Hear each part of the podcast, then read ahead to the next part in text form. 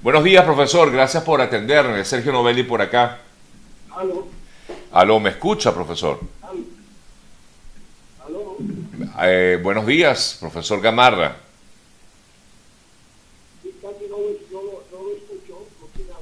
Es Sergio Novelli. Yo tampoco lo escucho bien. Déjeme volver a intentar la llamada telefónica por WhatsApp, a ver si así logramos mejor comunicación. Sí, lamentablemente no pude eh, escucharlo por, por esta vía. Vamos a intentarlo nuevamente, a ver si lo podemos hacer. Eh, y discúlpenme, pero estas son cosas que a veces... Buenos días, profesor. Sergio Novelli por acá. ¿Cómo está? ¿Qué tal? ¿Cómo le va? Bien, gracias, profesor. Gracias por atenderme. Sé que ha sido complicada aquí la, la, la conexión esta mañana y sé que está en, en, en, carretera, como usted me decía en el día de ayer. Pero bueno, conocer su impresión acerca de lo que fue este, este autogolpe frustrado por parte del presidente Castillo y las consecuencias que esto trae para, para Perú y también para Latinoamérica. Su punto de vista, por favor. Eh, sí, Sergio, buenos días. Eh, perdone la, la, la, No. la comunicación. No se preocupe. Deficiente porque efectivamente estoy en la carretera. Pero mire, eh, yo creo que eh, es, es difícil entender la situación del Perú porque en, de- en los últimos cinco años, por supuesto, ha habido una inestabilidad enorme. Eh, eh, el Castillo es el sexto presidente en realidad en cinco años. Eh, y eh, Perú quizás es el país que más presidentes, expresidentes tiene Sí. o encarcelados o encausados. Ujú. Eh, de manera que, que hay una- un, eh, un problema serio en Perú. eh, la mayoría de los expresidentes acusados de corrupción, igual que el, señor Castillo. Pero más allá de ese, de ese problema quizás endémico en el Perú, que es la corrupción, eh, Perú tiene otros problemas que, que son igualmente serios. Eh, eh, sí tiene un problema de diseño constitucional que hace que eh, Perú eh, sea eh, un, un sistema eh, donde el Parlamento tiene poder extraordinario, pero donde a la vez el presidente tiene la potestad Correcto. en ocasiones de cerrar el Congreso. Eh, entonces, eh, esto ha, ha creado situaciones en los últimos años, por ejemplo, donde el expresidente Vizcarra cerró el Congreso, ¿no? Y situaciones donde el Congreso destituyó a presidentes anteriores. Sí. Eh, ese es un, un problema muy serio de diseño constitucional que en algún momento Perú tendrá, tendrá que, que resolverlo.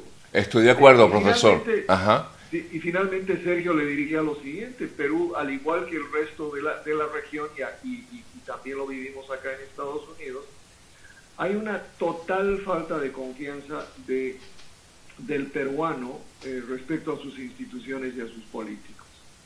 Entonces, no hay una, una confianza como para, para elegir a gente que, que pueda gobernar eh, y dadas las fallas eh, eh, institucionales, pues hace que, el Perú primero no, no, no, no tenga las instituciones y, y, y no tenga inclusive las personas ¿no? que puedan, que puedan liderar a Perú en mo- momentos tan complicados como los actuales.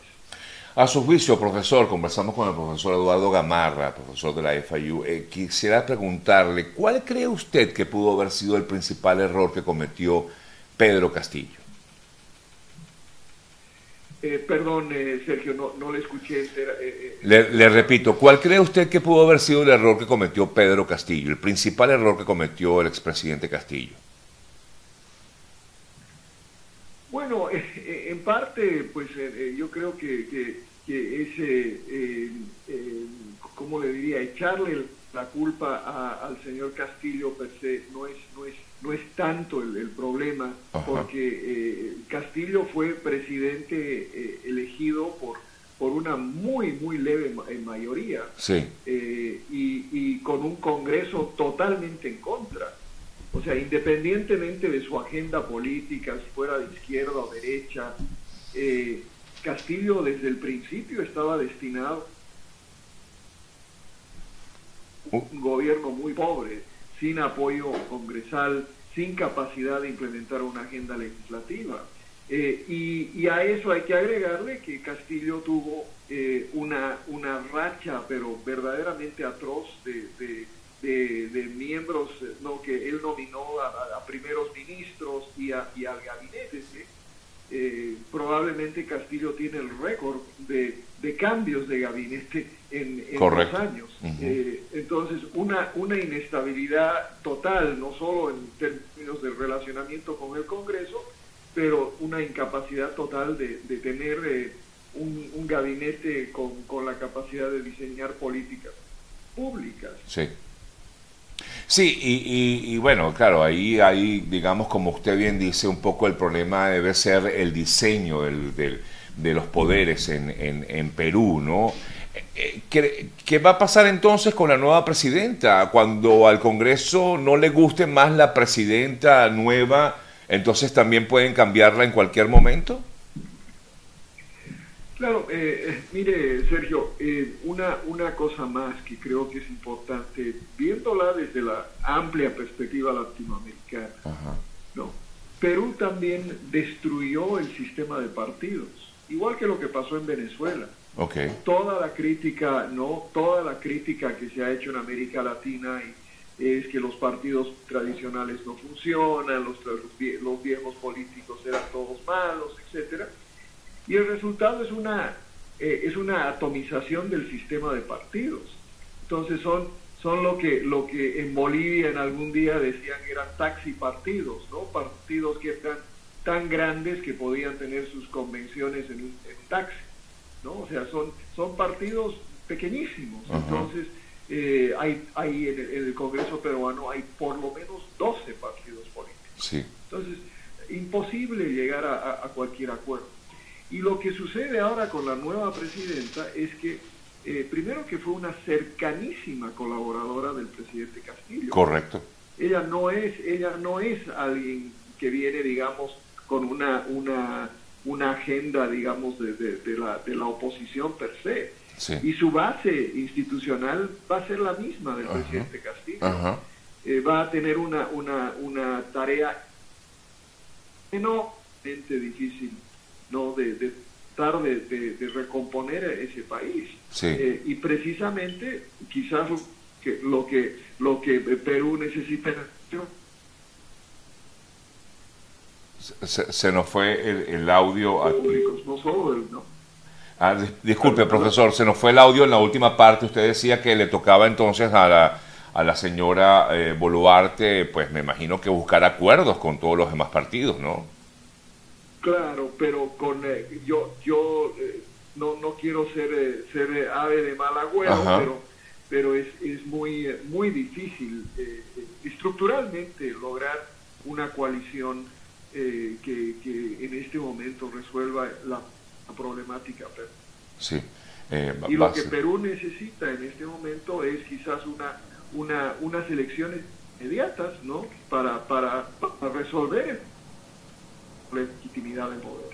Claro, eh, y, ver si hay alguna fuerza, en todo caso política, que tenga un poco más de, de, eso, ¿no? de, fuerza. Eh, tal vez vuelva a surgir el nombre de Fujimori allí otra vez, que quizás es la, la, la, política con más eh, fuerza dentro de la oposición, profesor. sí, el Fujimorismo es probablemente la fuerza más, más, más grande de, de Perú, aún a pesar de de todo, pero el Fujimorismo también tiene unos problemas serios de acusaciones de corrupción. El mismo expresidente Fujimori, no un, anciano de más de 80 años que está preso, por, por, por, no solo corrupción, sino asesinatos. Y, y su hija, eh, eh, Keiko, también tiene acusaciones de corrupción.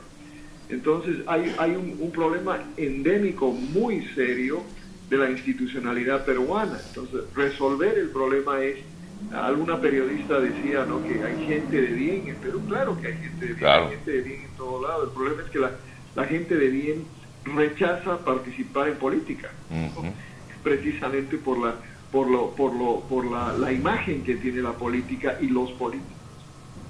Sí, así es. Profesor, no le quito más tiempo. Gracias más bien por habernos permitido conversar un rato con usted y, permitirnos conocer su punto de vista pues como estudioso de la materia. Un fuerte abrazo y gracias, profesor. Feliz día. Igualmente, Sergio, un placer estar con usted. Vale, gracias.